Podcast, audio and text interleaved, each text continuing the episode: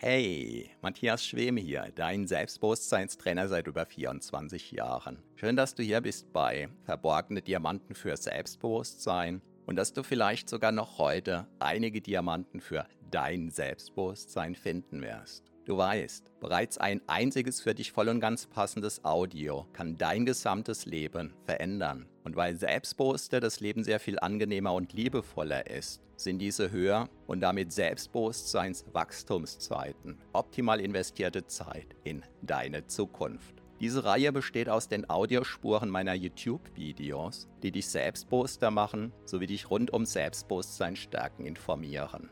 Bereits kurz nachdem ein neues YouTube-Video erschienen ist, kannst du hier die Audiospur hören. So wie der stete Tropfen den Stein höhlt, stärken diese Rohdiamanten dein Selbstbewusstsein. Zum Glück sehr viel schneller. Keine Sorge, ein zu viel gibt es nicht. Und solltest du mal dabei einschlafen, kann das die Wirkungen sogar noch vertiefen.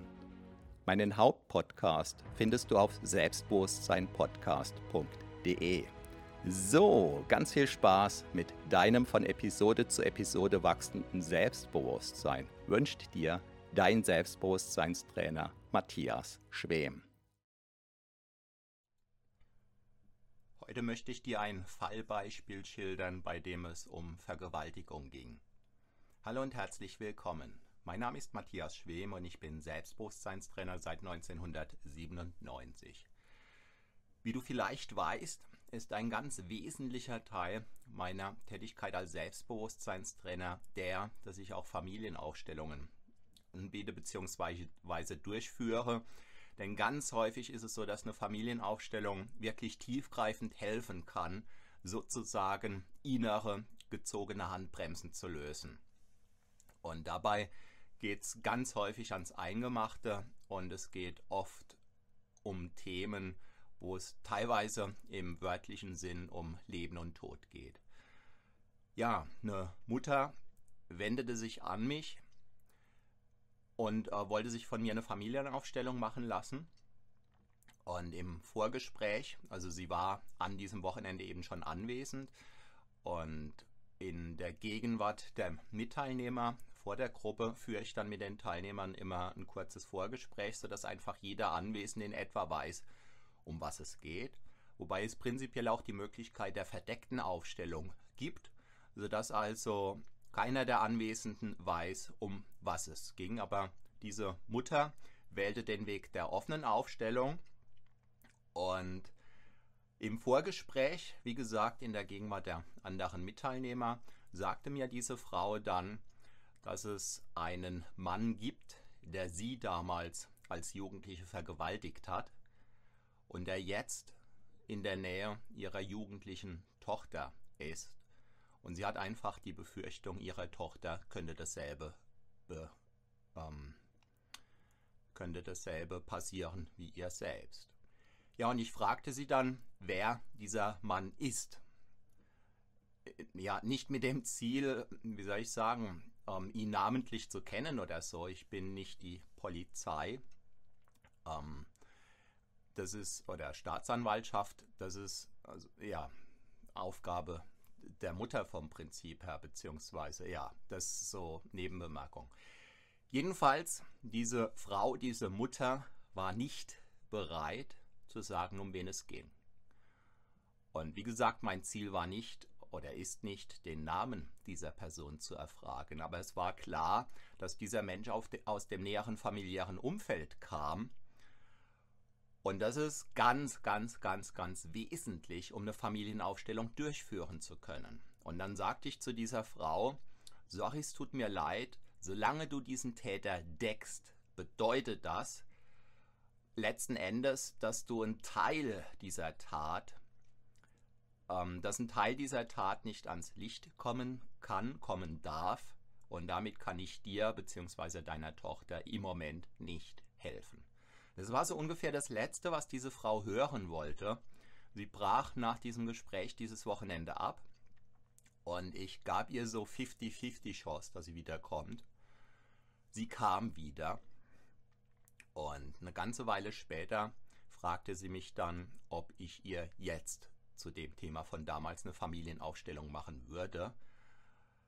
Und dann sagte ich ihr ja prinzipiell schon und bat sie wieder vor die Gruppe. Und dann hat sich gezeigt, dass sich in den letzten Monaten in ihr ganz viel getan hat. Oft zeigt sich das eine klar abgebrochene Familienaufstellung oder eine klar nicht durchgeführte Familienaufstellung. Und das war ja das, was damals dann eben der Fall war.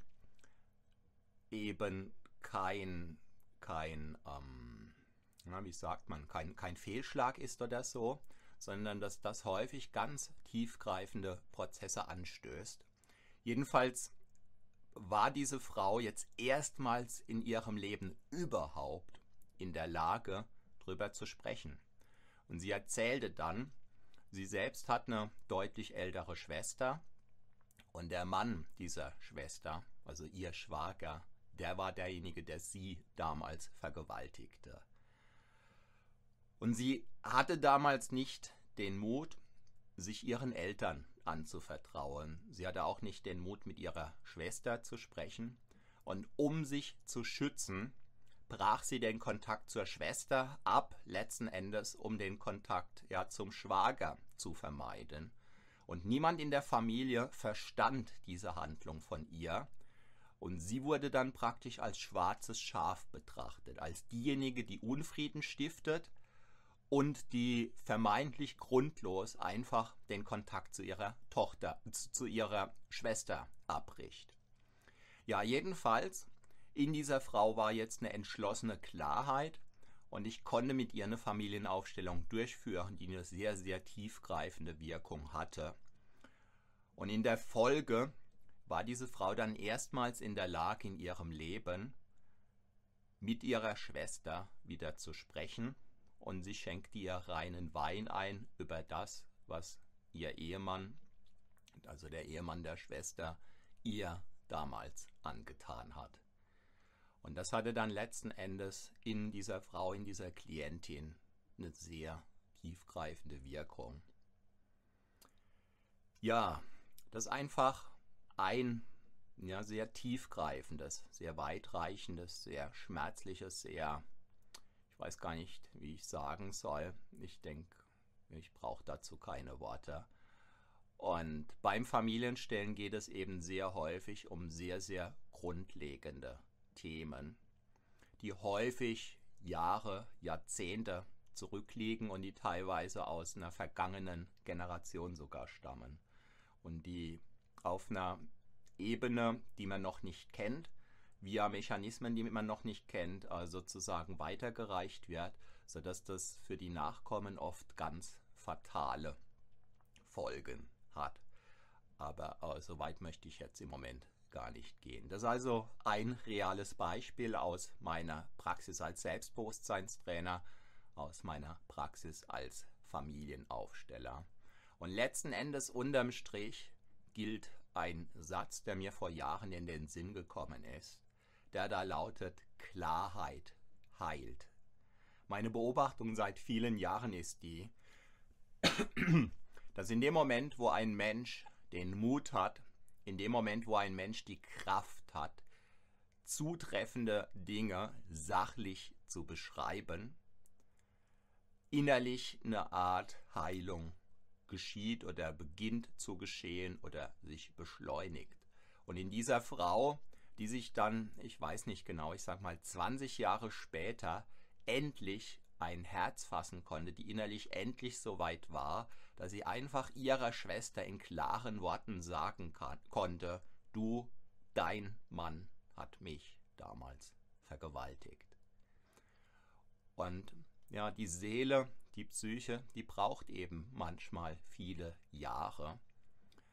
Und über diese viele Jahre hinweg haben manche Menschen, viele Menschen vielleicht die Tendenz, aus verständlichen Gründen solche Erinnerungen möglichst zu verdrängen, was nie zu 100% geschieht.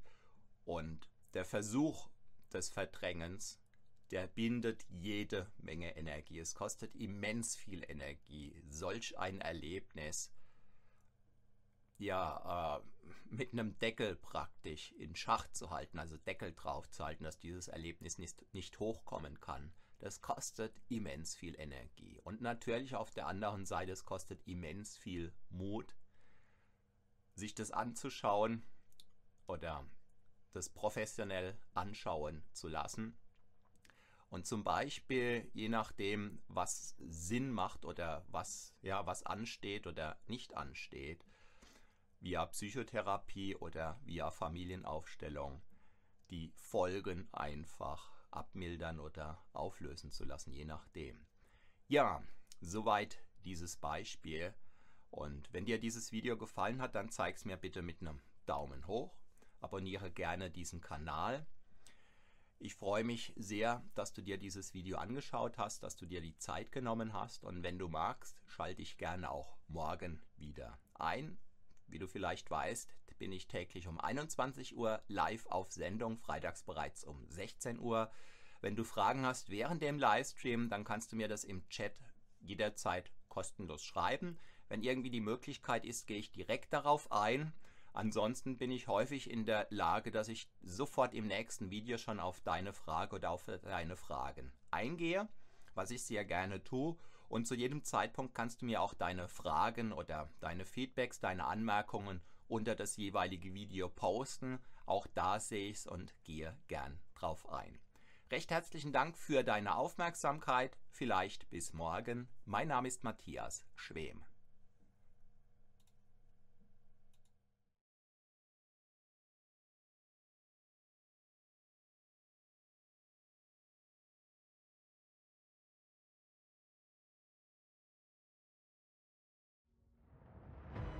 Vielen Dank für deine Aufmerksamkeit. Das war eine Folge von Verborgene Diamanten für Selbstbewusstsein mit Matthias Schwem, dem Pionier in Sachen Selbstbewusstsein stärken seit über 24 Jahren. Abonniere auch meinen Hauptpodcast jetzt gleich auf selbstbewusstseinpodcast.de. Denn je stärker dein Selbstbewusstsein, desto stärker und erfüllter ist dein Leben. Selbstbewusstseinpodcast.de